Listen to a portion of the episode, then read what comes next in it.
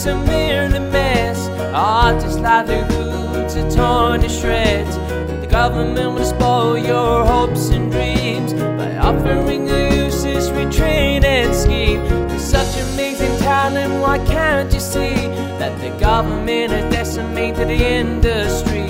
And now the years of hard work can be thrown away. And people who don't care, well, they will say, just get a real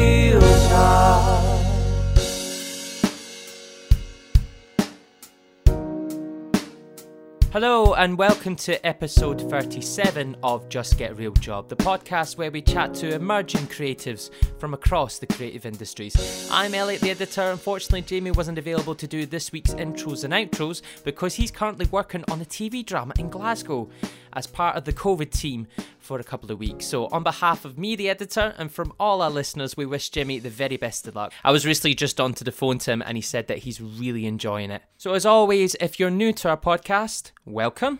If you're a returning listener, welcome back. If you've had a scroll down for our episode list on our podcast, you've realised that we've got quite a couple of episodes for you to choose from. So if you're not listening to all our episodes, do go back as we have plenty for you to choose from and so you can listen to as well. Uh, also, share us on social media as always. You can also give us a five star review on Apple Podcasts and also share us on Spotify, Google Podcast, Apple Podcasts, or wherever you listen to your podcasts. And also, I realise that it's very difficult, especially because we're going through a current pandemic right now. But if you are able to do so, you can always donate to our Patreon page. You can always access this in the show notes or by going to www.patreon.com slash justgetrealjob. Any money that we receive goes straight back into the podcast, so whatever donation you can make will always be appreciated. And so whichever way you want to show your support for our podcast by sharing, donating or reviewing, thank you so much. And as always, we love and cherish your support. And so for this week, Jamie had an amazing chat with focus puller Michael Neal. He's from Glenrothes, which is obviously me and Jamie's hometown, and we know him very well because we used to play music with him together and also used to hang out at such youth creative projects such as Why Create, which, if you've listened to previous episodes, you might know was a, a, youth project where various musicians from across the town used to hang out and chill and create music, which was which was amazing. And at the age of 23, he's done some amazing stuff. So it was brilliant to have him on this week's episode. So as always, I hope you enjoyed this week's episode with Focus Puller Michael Neal, and I will be back at the end. Hello, Michael. It's, it's nice to see you again. How you doing? Hi, Jimmy. Yeah, it's good. It's good. We've been trying to make this happen for a while, so I know. I'm I'm glad we'd finally locked this in. I think we've been talking about doing it for like three months, so I'm glad we've been able to find it. It's, it's a hectic time for us both, so it's Oh, yeah. good. Yeah. Well, Michael, obviously I know you from well going way back, you know, as teenagers Yeah. and stuff. So this is really fun that we'd you know able to cross paths doing this podcast, and obviously on the podcast before we'd had quite a few Glen Glenrothes creatives, so it's always nice to get somebody from where I'm from who's working in the industry. So we're heading we're heading in Fife somewhere, aren't we? We're all just lurking. Yeah. Yeah. exactly. Well, you're a focus puller sort of full time now, right? And and then I mean, you've done very well for yourself for your age as well. Like, it's incredible, actually. So so like, congrats on that. So I've got lots of questions about camera and how to sort of get into that and just your life. But do you maybe want to just quickly tell the listeners what a focus puller is before we go Mhm. into the rest of the interview? Yeah, absolutely. I, I, it's, it's always funny when it's like, oh, you know, you're the spokesperson. It's like, oh god, it's such a, it's a fun title to have. But yeah, as you say, it's like a lot of things happen to get me to where I am, which I'm so glad for. But which I'll probably explain later on. It comes with its. Oh yeah, but That's the absolutely. thing of like wanting to be ahead of department. It's uh, if you've got something in mind and you go for it, you know, it can go your way or it might not go your way. But like, yeah, I absolutely love what I do, and that was the main thing. I was like, I love it. That's all that matters. But yeah, yeah, focus puller. So really, it's proper technical term is first assistant camera, and you are there to be the assistant to the operator or the DP. And where the camera train comes from, uh, camera tree comes from, your second assistant, which is now kind of usually as like a digital loader now, they are your assistant, and then the trainee is theirs, and vice versa. It can be a quite a small tree or a big one on dramas where you've got the DIT and the video assist. They all kind of combine into into that big tree, very big tree. But yeah, so so my job is really just to make sure the DP gets what they want and the kind of technical aspects of the camera, the lenses, filters, camera support, any sort of kind of video options, which again on bigger jobs you can chat with other people about it and it's a collaborative effort. But yeah, you're basically just there to make sure it happens. Yeah. my favorite thing about the job is like I specialize in commercials, so I'm in prep between four and eight times a month, depending on how busy it is. And I just love it because it's those little things that change on every job. You've got to be on your toes. And You, you're getting the um, variety. the DP goes, yeah, it's like the DP or or you know the you read the treatment or something, or you get told about a shot from production, and it's like, okay, how are we going to make this work? And it is so much fun. And most of the time, all the things you put in place, you're like, like okay, I've got to make sure I get this. A couple weeks ago, they were like, okay, we've got a shot that we need to slide the camera through a window, and it's an 18 inch window, which on a Moy slider, which is kind of your heavy duty four foot slider, and then on an Alexa Mini LF, and all these things, and the and the DP wants to operate it through the window, and it's like, I have no idea how we're going to do that. so me and the grip are just chatting about it. We managed to try and source different camera heads and things. And in the prep, we had three different camera heads come in. Managed to sort it to a place we we're comfortable with. Turned up on the day and we didn't even do that shot. I spent like two hours in prep, you know, frantically trying to build a camera and chat with my loader, and make sure we get everything we need to get done anyway, while phoning on behalf of like the rental house that I was at and other rental houses in production, like how are we going to get this thing? And it didn't even get used. So it's it's so much fun. But yeah, a lot of that happens. But you've got to be on your toes, and it's nice because you have to know what you're doing there because there's a lot of weight on your shoulders, which the more you talk about it, like right now, I'm like, oh, okay, that's a lot of stress when you think about it. But it's great fun. I absolutely, I, I thrive on it. I love it. Yeah. Uh, and you know, I love what I do on set anyway. But prep is my favorite.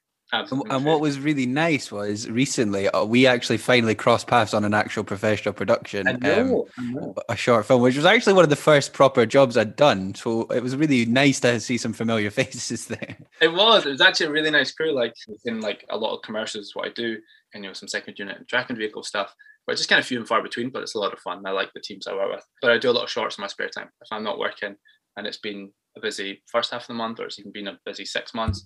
I'll be like, okay, I want to do a five day short. I want to train up a, a loader. I want to train up Yeah. a trainee. I want to give somebody the opportunity to come into the industry in the nicest way possible because I know that with being in camera, it's a very scary department. It's always that joke of, you know, camera are the worst. They're always so like, you know, up themselves and all that stuff. And it's a difficult department, but it doesn't need to be as difficult to get into or difficult to survive in as it is. Yeah. We're all there to have a, to, to do the job at the end of the day, but enjoy it. The more you enjoy what you're doing, the, the faster it's going to go. The better it's going to go. The more people are going to look at camera and go, I want to be in camera. Like that's what I, that's the kind of thing I love to hear. Or people come up to you even like from other departments and they go, you know, how did you get into camera and stuff? Like I was on a commercial the other week and the photographer's assistant was like, okay, so what can you tell me about this camera? What can you tell me about this? And I love chatting about it. And they're like, oh, that sounds amazing. Like I'll take those steps on board. Like whether they're going to do it, like trying to get into camera or not, but everyone just likes to hear about it. It's so much fun. It's just a big bit of Lego. It's Yeah. really it's a good way of. Uh, expensive bit of Lego at that. But yeah, it's a nice bit of Lego. I always make sure not to touch. Stay away from it. Don't, don't, know- don't, not my area. Don't know anything about it. Just don't touch it. That's. that, that, that's also a good way to keep camera happy. yeah. To leave Give them a coffee. Give them a Mars bars, a runner, or something. Stay away from the camera. We're all happy. You know what I mean? That's why we've got RoboCups. I mean, you could probably see it. Oh, you can Yeah, see I love that. I love it. Love When, it. yeah, they're, they're awesome. They're great. Yeah, sneak Mars bar into there, and yeah, again, Uh, super. yeah. well, Michael, we usually like to start the podcast by Mm-hmm. asking all our guests what your earliest creative memories are. So let's go back to Glenrothes. So, what are your earliest creative memories there? Yeah, I mean, aside from us being in bands together from and I was thinking about all these throwbacks. And like, Oh, me, this upstairs are going to be Jamie. Um, but um, I mean, my earliest was skateboarding videos. Absolutely, Mm. just that's. I feel like everyone's either done skateboarding videos or really bad music videos, and I did my fair share of both. oh, yeah. Um, but it started with skateboarding. I wasn't a good skateboarder, but I loved the the person that went about filming people with, you know, sticking on fisheye attachments onto your mini DV tape. oh god, what was it? Canon DMX M1, something like that. And I always wanted the XL2 or the XM2. Jesus, it's been so long since I thought about that. But um, yeah, I absolutely loved it, and it was so much fun, and it was it was that way to bring two things that I really liked together. And thankfully, I've stopped skateboarding, but filming's still going well. Yeah, those aside from just watching films and like part of me being in a technical job didn't happen by you know by chance. I really like the technical aspect of films and of what I watch, and I play a lot of games. Like I'm a really big gamer, um, which is all I seem to spend my spare time doing, which I'm happy with. But um, I just love that the whether it's like a fourth wall break or it's you're look, watching something and for a split second you're like, wait, how did they do that? And I just love that and kind of jump into films now is like The Matrix and things and Avatar and all these films that people, you know, they've got their own opinions about. But for me, it was that you know how did someone in their head make this world to you know show it in a, in a, in a proper way and it and it do well so it's on the cinema screen you know? But also the bullet time cameras from matrix it was great. I was just like oh my god how did they do that? That's so wild. And avatar and just seeing james cameron showing off like a sony joe body 3d camera rig and he's just holding it like it's nothing and it's just like wow like who designed that? How did they make that work? And it was just all those things that just mounted up and it was kind of got to school wasn't the biggest academic spent too much time playing music at lunch than actually studying. So which i imagine you're probably the same the same yeah same exactly. Yeah it was those kind of the build up of those different experiences was amazing when i realized you could turn it into a job. And i didn't you know i didn't necessarily want to direct i wasn't i wasn't good in english so i didn't like to write um, but I, I like the visual part of it. I love photography at school, and you know, being from a little school in Fife where all you had was photography, you didn't have film studies, you didn't have media studies, we didn't even have a drama class. Yeah. Which I wouldn't have been good at, but the option would have been nice. But I just really enjoyed that technical side of it, um, Yeah. and it's kind of it stayed true to like what I want to do, which is nice. Yeah, and I totally forgot that your high school didn't offer a drama. I always forget that. Yeah. That's mad. That's actually kind of criminal in a way, to be honest. Shocking. You should always offer. But yeah, I think it was um uh, when you got to a certain year, it was like the second half of Wednesday, you got to go and do something. So I remember like being in the in the pit as a drummer for like a Grease production and stuff, and that was as close as you got to like school performances, or if you were into drama, actually being Mm. on stage. That was as close as you got, which is a shame. You're right, it is it is pretty criminal. Yeah. But times are changing, and and you know I'd like to hope they've got a class now. yeah. Although there's a lot. I mean, I mean, I think the arts in schools have been cut back, sadly. Especially like, I mean, obviously we talked about earlier us being in bands and stuff. But remember Yeah. why why create, which is obviously where I know you from. That's not Mm. there. That's not there anymore. Which I've talked about with a few Glenrothes people. But No. it's a shame. I don't think it's there in the same capacity anymore, which is a shame. So right. you know, because it's you I don't it's find myself in Glenrothes very much. no, so I me neither. But um, it is a shame. Um, many memories there. That was, I mean, just for even just for socializing as yeah, in general, like you know, it was better than hanging out the, down the town park. You're in somewhere that's safe and creative, and people from different schools. Like we we're both from different schools, and when you were that age, that wasn't a thing. But we all bonded together, and you know, we were. it was great, great time. So yeah, we had a good laugh. Playing probably terrible music and stuff, but it was Yeah, good fun yeah, at the time. that. That was good. Playing your you, you were a bassist, weren't you? Yeah, it was. Yeah, Yeah. yeah. Technical route again, like what I was saying earlier. We had like a we, we what was our friend group? We like had like we, we really originally named our group of friends like the group or something like that. yeah, yeah, something angsty and something like so blaringly obvious. It was cool. I there's a photo of us on a railway bridge of all of us, and I I, think I saw it recently. It's, it's hilarious to look at actually. You have to send it to me. That sounds horrible, but I would I love to do. see. it. but anyway, um, we'll, we'll keep moving forward. So, sort of one of my next questions. Well, I mean, we kind of touched already, but like, how is where you're from sort of had an influence on you as a creative person? Yeah, I mean, again, skateboarding and things. I was kind of like when I was growing up through that, we had a skate park built at that time, which was quite big. And I guess it's just that I had to. I felt like my group of friends complemented that kind of thing. Like Mm. we loved films and making short films and stuff. And I was part of a group in Kirkcaldy at Kirkcaldy YMCA actually that we did a film, and it was about like the first project I worked on was a 45 minute film about an amp that killed people. Like I was 14 years old. It was great fun. And I remember like I brought it to like said to my friends, Oh my god, we should come over to my house. Yeah, again at like 14 years old, like let's watch this film I worked on. And why they said yes, I have no idea. And why I did it, I have no idea. But it's these little things that it's just when you look back, it's like there was there was probably a reason why you did do those things. And it's quite fun. I mean, an amp that kills people. It was great. Film and music two together, just turn it into horror yeah, I mean, like yeah, again, what we touched on, it's I- imagine it's probably quite limited here compared to Edinburgh and Glasgow and you know everywhere else. But we may do, I guess. I mean, there was probably there probably more people that want to do the same things we want to do and work in film, and it become a an option rather than something that rich people do or people that've got all the time in the world can do. We're Yeah. just some people from Fife, and I love that. I hold that on my sleeve. Like anytime I'm on. I remember being a trainee and just having people, you know, from Glasgow being in like working on a Glasgow job. Like, oh, you're from Fife, eh? And I'm just like, Fife are on this show. Like, are, are you serious? Like, it's it's quite weird, but it's nice now. You bump into so many people that are from Fife or not from the main cities, which is not a problem with. But it's it's funny because it's like you went through the same struggles I did. No, it's um, great. It's, it's so great. And seeing, seeing, yourself on set as well, I was like, man, that's a throwback. I know it's lovely, isn't it? It's vindicating as well. I mean, I, I mean, getting to do this podcast. I mean, we get to speak to people from all sorts of working class towns and different mm-hmm. backgrounds, but there's something always obviously so special about getting to speak to people from where I'm from and seeing us all doing things. It's, it's incredible actually, and I hope you know we I can continue this. You know, be it's nice. You know, it'd be amazing where we're all going to be in ten years or something. It'll be even you know. We'll need to have a big meet up. We'll find a oh, definitely, definitely. Yeah, but this I've got another fun question which I'm looking forward to the answer. But do you have a favorite word or phrase from where you're from? Hmm. It could just be a Scottish one, to be fair. It doesn't have to be yeah. specifically Glenrothes because we don't think we have that many cool words, to be honest. Yeah, I was going to say cool is maybe not the answer, but I, I say a lot of Fife words on set, and people are like, "What did you just say?" Or like I'm teaching people it, and it says my probably most common phrase one is that Shan. Shan, yeah, just a good word. word of like we're in the rain or it's in sun, and we'll have to run under the easy up with the camera and everything bagged because the, you know the heavens have opened up and it's raining or it's snowing even though it's been sun all day and you're just like that's just shan. It's just so shan.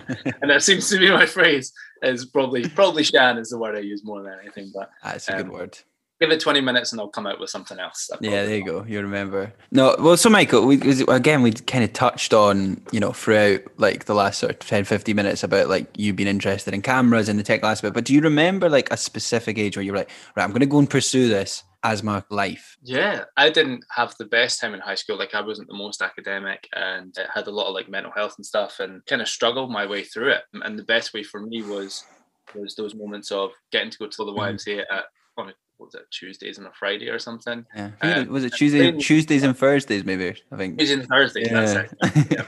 and it was those little things that it was like all those kind of problems seemed to go away. But school was tough. School was really tough. But from the Kirkcaldy YMCA. I kind of stayed away from there for a while, just naturally, like things happen, and went back. And I was that bit older, so the guy that had ran the video course, Robbie Davidson, or Steed as he was called, he was actually the, the guitarist for um, oh god that's so bad. A really big punk band. I'll come back to that. I'll remember. And um, he was just great. He was i mean for him it was free labor. And for me it was an opportunity to go and like i'm a big metal fan and being you know 15 16 years old and getting to like do music videos at 12 o'clock at night on a weekend like in a tunnel with amps stacked to the, to the, the walls. It was great. I was like this is awesome.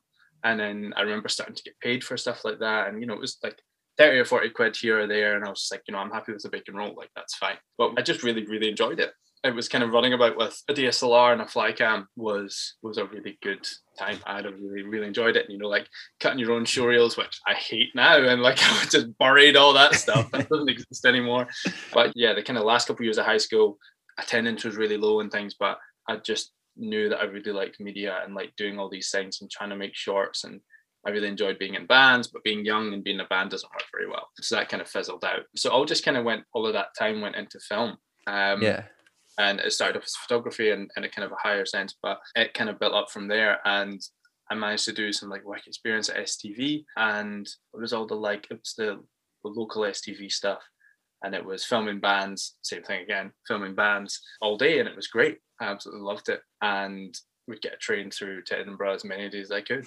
and then it was that kind of thing. I was like, okay, well, what do I do from here? I want to go to RCS because it's the best thing to do. Um, didn't get in, got rejected twice. but for me, it was the best thing for me because I wasn't an academic. And I get, even now in work, I get really restless. If mm. I have to turn things down, say when I was like, when I was a loader and a trainee, I was doing longer runs on stuff because that's the best way to make money. It's that same thing of like when you break through, you have to have a long form job under your belt. One for saving, so you can you know have your car and have some money there and things like that, which is hard to get onto. But for me, it was the oh, can you come do this commercial or oh, can you come and do this? We need somebody for this. And every time I said no, I was just like, oh, this is awful. I like I, I hate this because I want to be doing as many things as I can, which maybe isn't the best attitude. But I just loved again, probably why I like prep and why I like my job so much is that there's so many things to keep a track of and everything, every job is different and you can do you know on kind of a normal time three to four jobs a month or you can be as busy as 10 or 15 or your working days are more or your um, before covid travel jobs i love travel jobs because it was that yeah. thing of if I haven't got what we need, we are screwed because we're in the middle of France and we don't speak French and we can't go to a rental house and ask for certain things because the words don't go over. But when it kind of came to, to studying, didn't get to RCS, went to Edinburgh College and for me, college was I didn't have a great time at college, again, the academic thing, but for me it was the being able to meet other people that wanted to do the same thing as me. Yeah. So I was always trying to work on the year above's projects. I was always trying to work on something, you know, shooting music videos on top of the biscuit factory and just things like that. Just anything I get like get my teeth into and meet other people and just try and make that connection, which I think is probably the, the biggest tip I can give people that want to get into the industry is that people will say, you know, studying can only get you so far in the industry because it's so weird. It's such a weird world. It is, yeah. But, but the biggest thing is, is if you do four years of a course, that's four years of living in a city, getting to meet other people that are like you, want to do the same things as you, and those connections you make will look after you for life. Absolutely, that's, yeah. That's where it starts. That is really where it starts, but also can keep going for years to come. You know, there's all these DPs and directors that work together, or even just heads of department in general that met when they were studying, and because mm. they both gelled so well, they're back 20 years later shooting amazing projects. Yeah. Um, which is just it's so unique, but it can happen to anyone. Absolutely, and um, I think being proactive as a student would that's actually one of the best some of the best advice I could give as well is because I blew that when I did my undergrad I was too so like oh I'm just gonna do the essay blah blah I didn't you know didn't even I didn't on a film set and I had a degree in film I hadn't even been on a set before that, that's mad that's it's ridiculous hard though, because is, yeah, yeah. because you've got lecturers that are like oh, but you've got to get this coursework done. Yeah. I mean, I got asked to do, thankfully, like for me, it was, which was a very expensive time, and which is why I only lasted a year in college, was that I had a car, but living in Edinburgh, those things weren't cheap. It was a lot of money for someone mm. that was 18 years old that really didn't know what was going on really in life as well. But I got asked by someone who was at RCS oh, I've been asked to do this micro budget feature. It was like 25 grand. And she was like, oh, they need an AC that can drive. And I was like, I can drive. Really want to be in camera. I'll do it. And they were like, first call was hi. Uh, it was a guy called Tom Nickel, who was also from Fife, who I see every once in a while, um, which is quite nice. But uh, he was like, "Oh, you can drive," and I was like, "Yeah," and I really want to be in camera. He's like, "Great, you can drive. I'll see you there." and it was just as simple as that. But it was the first thing I'd done, and the focus puller that I met, Sefa, he taught me up from the, the start. I owe a lot to him. And after that two, three weeks, which I think, yeah, I just barely got expenses for, was the most amazing two weeks of my life. But my lecturers were like, you can't do this because you've got coursework to do. And again, following a pattern here, I didn't take the, I didn't, you know, I could have made a better decision, but I was like, I'm going. Like, I, I have to go. Yeah. As you say, it's like I could do my whole course and not be on a film set or I could do this and get started. And yeah. that was what happened when I went, is that everyone was there were like, we've just graduated from RCS. Like, why are you still studying? And I was kind of put a bit of blind faith into that. But that again, that relationship of when you meet people at the right time, and I met that focus at the right time, and we worked together for kind of yeah, a year and a half, two years on and off. And now with kind of him bumping up from work and other people bumping up from work, everyone kind of steps up in proportion. If it's really busy, people will move up. And it's that same thing of, you know, whether you're a runner or you're in the art department or whatever, and you finally get your big break, it's because someone else has moved somewhere else. There's it's unfortunate because there's always shoes to fill. Um, but because there's so much work coming in, like again, commercials for me, there's so much social content and it's a different world now. It's not just one big commercial a month. It's, you know, there's five big commercials and there's 10 smaller ones and there's 20 socials and there's stuff for Instagram and there's loads of things that aren't even on my radar, but there's so much going on right now and hopefully continues because Scotland's just a little a little tiny tiny place in the grand scheme of it all. But you know, it means more people can work and do what they want to do. But forming again, forming that relationship is really important, whether it's people you study with or people you meet on set for the first time or people that you see on set every once in a while. It's all these little things that do add up and it's it's nice it's nice to see those things work out and you know you make that impression to somebody that, that has no reason to be nice to you or have no reason to to make to want you to come back on a job with them but they do happen and when they do it's great it's really really nice. Absolutely. And i think you know what's really interesting about you know from doing the podcast and stuff as well is everyone's path is so different. So some people really really suit going to uni and doing that and it works for people. Some people drop out and that's how they make it. Some people you know what i mean? And that's fine. I think that's the important thing. There's all i think as a society is always like you have to do this you have to do this this is the order of it. In this industry particularly there's no rules. It's just it works out how it works out. I think as long as you're enthusiastic, hardworking, and you know sensible enough, you you got to be sensible and be proactive. But I think as long as you do those things, you're most likely going to be able to make it. Yeah, yeah, yeah. You're you're absolutely right. It's it's there's there's no one way to do it. There is absolutely not no one way to do it. And I mean, even just from both of us coming from Little Office, but you know, I wish I had done my degree. I wish I had gotten that life experience of all that. But I didn't, and I got to somewhere I'm I'm really happy to be at, and vice versa. Like I dropped out after a year because it just it wasn't right for me, and I'd gotten the opportunities, and I was so lucky to have gotten those. And again, as you say, you'll hear all these stories about how people got their time, or how they got their break, or how they're still trying to get their break, or how they're trying to get that next step up. It's everyone does it differently, and you can. The more people you hear that tell their story, the more bits you can put together and go, okay, this is where I could see me going. And yeah, as, as I'm saying, it's once you get in and where whether it's working as a trainee in a department or shooting or directing short films, especially when you step up, that's another thing as well. Like stepping up in this industry is hard because you've done a job for so long and people have gotten used to you as that and you change. You know, I'm hmm. talking from a camera perspective, but you meet focus pullers that, that want to go off and be a DP, or you meet even DPs wanting to direct, or you know, someone that's in locations or something that want to direct and they go and direct films, everyone has to then restart. If if you do something over and over and over again, you will get better at it and you will get good at it in theory. Mm. But you'll never know if you don't try. So if you want to be a DP and you want to be a director, but you do need to get a job in the industry, do both. Like I wanted to be a focus puller, so I tried to pull focus on as many things I could and run the camera team in that way. And you just get trusted with more and more and more. Obviously, it's easier being crew because you can do, you know, you could do between 80 and 150 days a year. Whereas as a director, you do 10 a year if you're lucky, because being a director's hard and being a head of department is really hard. And there's less um, less opportunities as well, less positions yeah. for you. And you've got to make those yourself as well. Like being crew, people always need crew. People need people to do stuff. And if you can enjoy that world, you're in a much easier place off the bat. But when it comes to being a creative, it's harder to get your time and it's harder to prove to someone, look, I am the choice.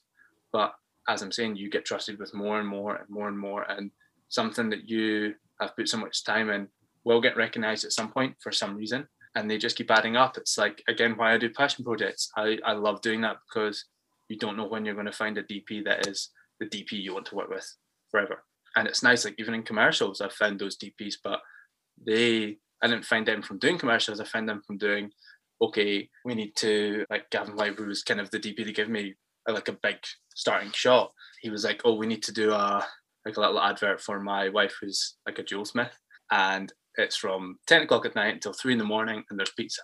And I was like, great, I'll absolutely do that. And I just started to get comfortable as being a loader, so a bit backstory into like where I was, but I was a trainee in a loader and wanted to go through it as traditionally as possible. And I basically the amount of social media content and DPs coming up with this new wave of FS7s and all these things. Basically, the jobs just there was too many jobs for the crew that were there, and they needed someone to do it. And if I wasn't going to do it, someone else would. And I love the idea of being a focus puller and, and running the camera team. It was too big of you know it was too big a temptation. I was like, if I lose it all, I lose it all. I'll go back to the start. It's fine. But you know, three years later, being a focus puller, it's it's gone okay.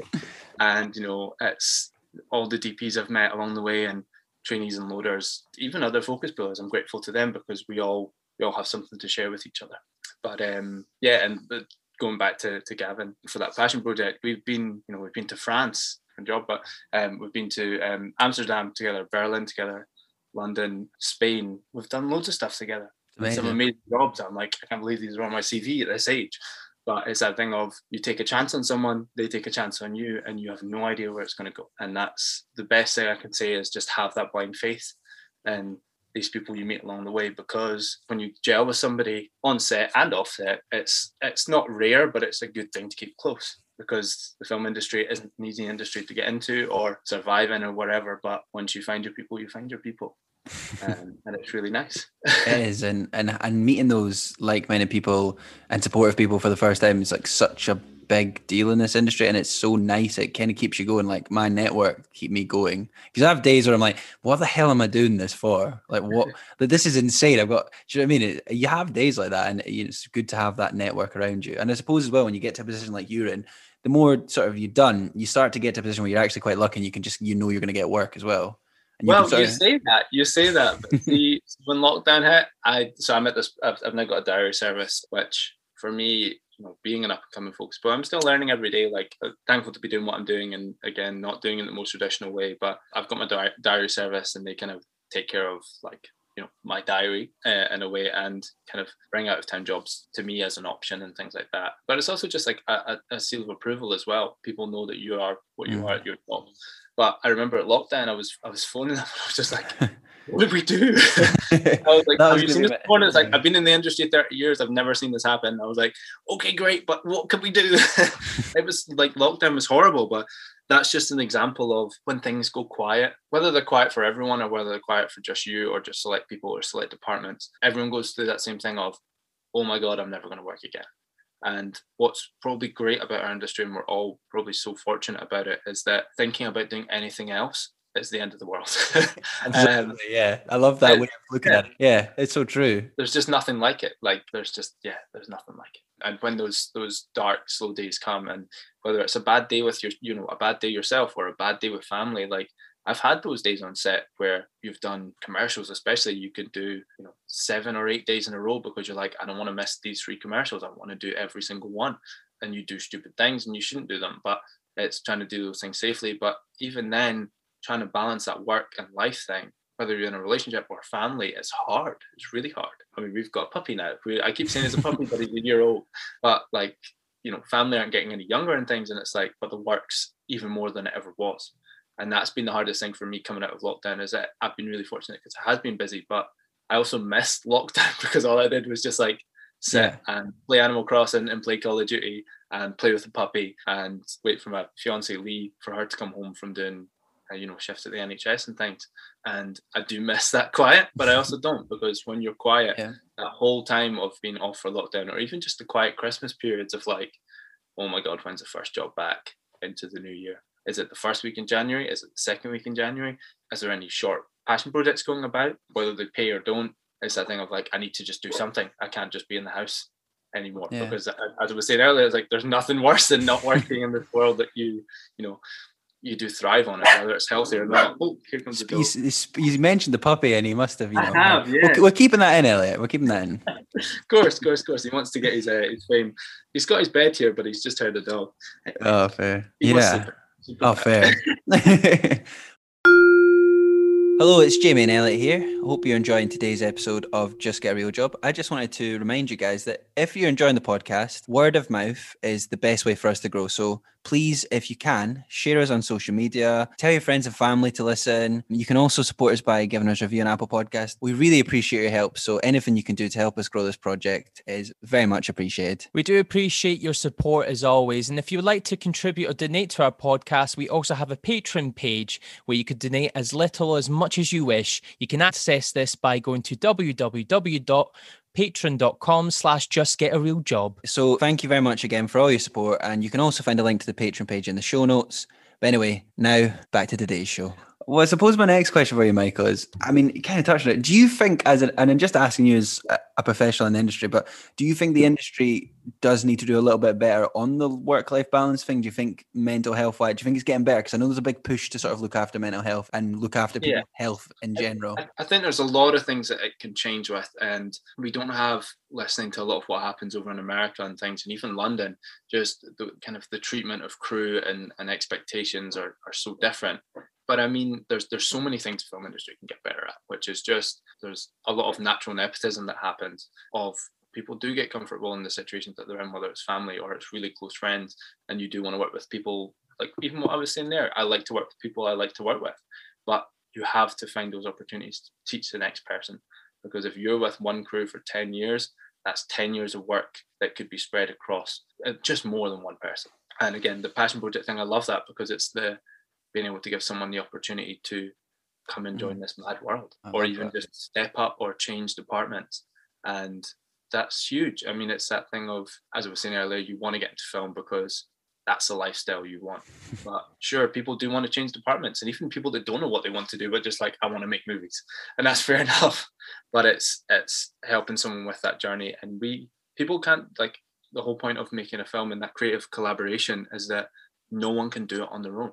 And even in a case of you can't write, direct, produce, shoot, act, you can't do it all yourself. There's it just doesn't work like that. Team, it's a team game, isn't it? Absolute Absolutely, team. Yeah. And Yeah. even from being as broad as you can't be every head of department yourself because that doesn't work. But you also like crew exists for a reason. We we are all there to make someone else's life easier and to make the director's vision or the DP's vision in some lucky cases.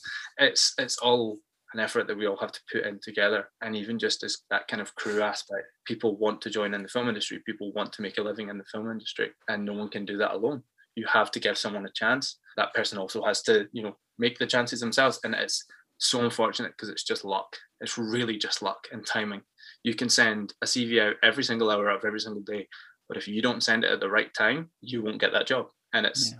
brutal, absolutely brutal. Like I'm at this position where I crew up a lot of things, but whether it's that thing of, okay, they're looking for an Edinburgh based loader or an Edinburgh based trainee instead of the option I've got in mind, it's like, okay, I'll get them on the next one. I'll get them on the next one. And it's so difficult because there's so many things that are going on that you constantly have to work with. But it's that thing of, okay, I should probably try and do a passion project because I need to get an Edinburgh based loader again, or I need to get someone that's new. I wanted to, give someone that chance. Because Yeah. you again, like what I'm saying is you don't know if you've found the best people you're going to work with or you're going to find them right around the corner.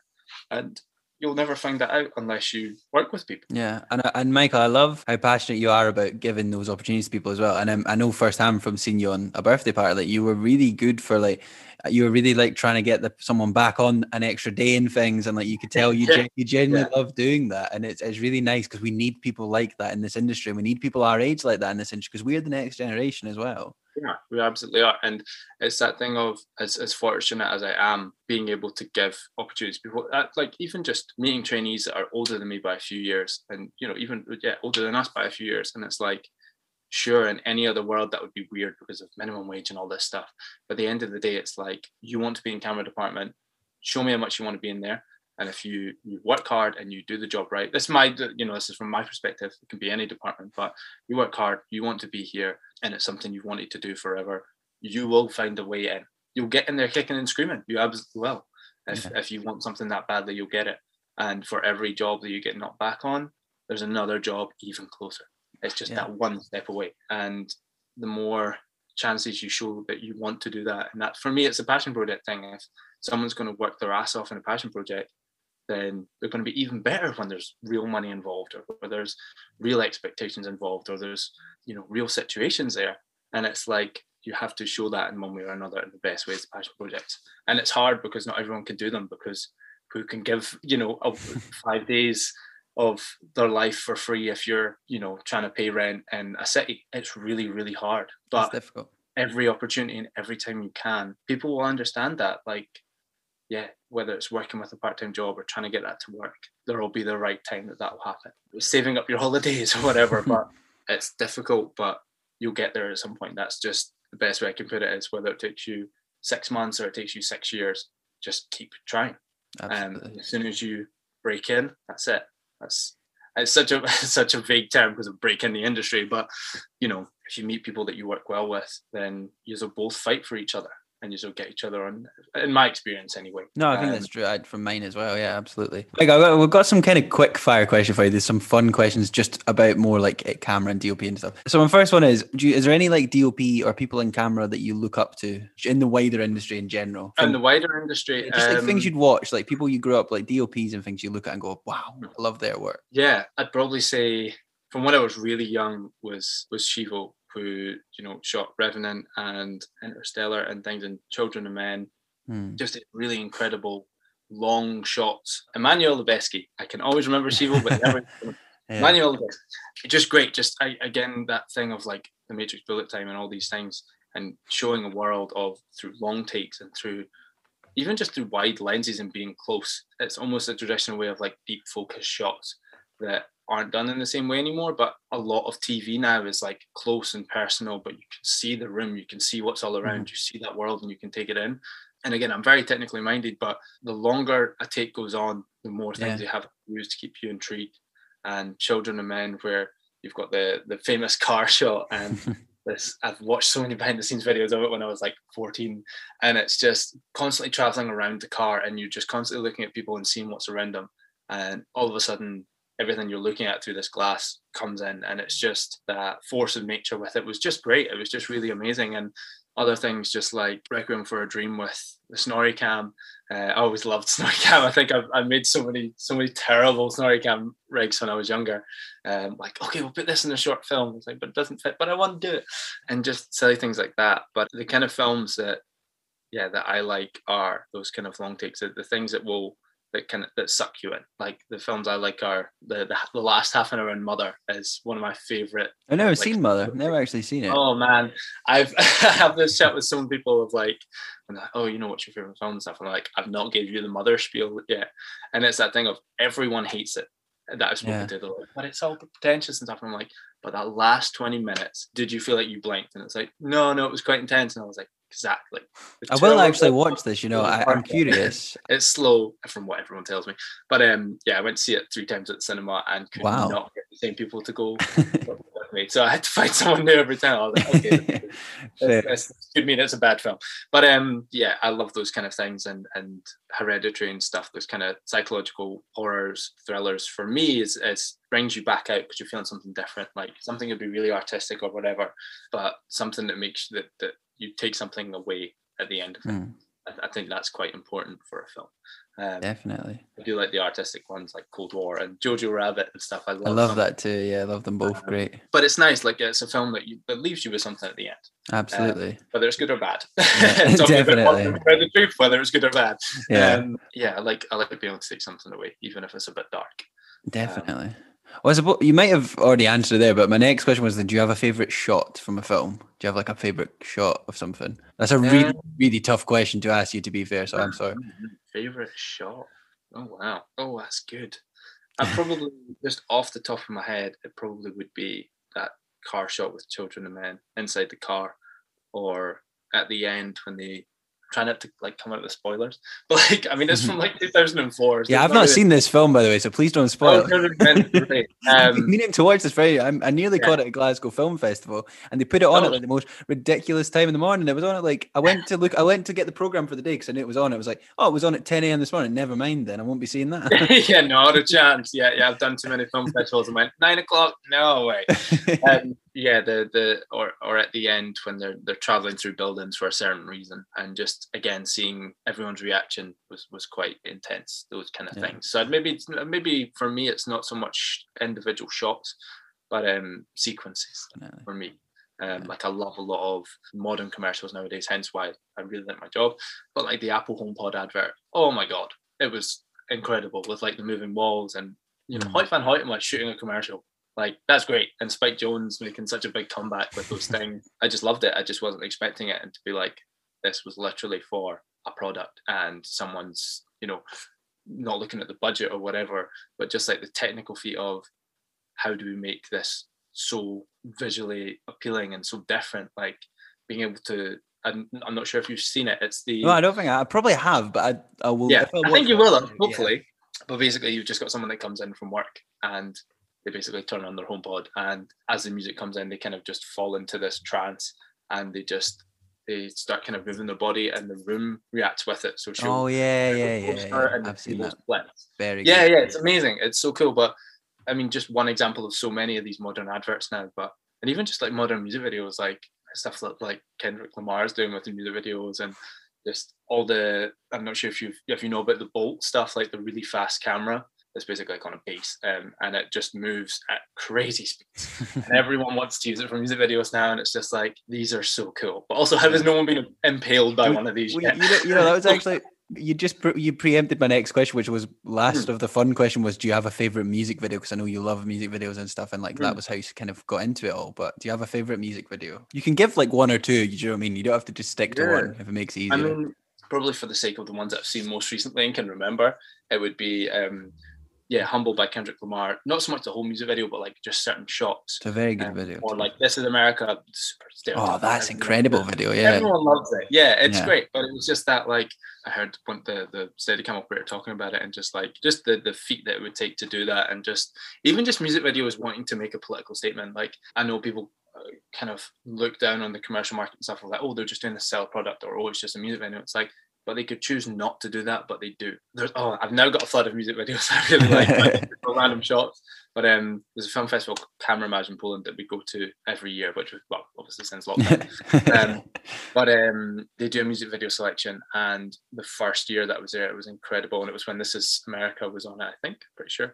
But there was just amazing European music videos that I can't tell you the name, which is why I'm telling you the story. Mhm. But one's just like about kind of last of the giants dying out, and they meet like wow. 1960s population of like humans, and it's just that that kind of the sense of scale. I love scale Mhm. and kind of in media. Again, it's that thing of it makes you feel something different. Like whether it's like the conspiracy theory idea of like, oh my god, there's things these things that are like 10 times bigger than us and they've been here longer than us and stuff like that. I guess why I like Matrix and Avatar. I'm finding a really good way to wrap this background to where we Yeah, you're doing well. You're doing well. Um, yeah, just that whole a new perspective and the kind of sci-fi way that we just wouldn't expect or we wouldn't have any reason to think about unless someone makes a really cool story about it. yeah, that's great.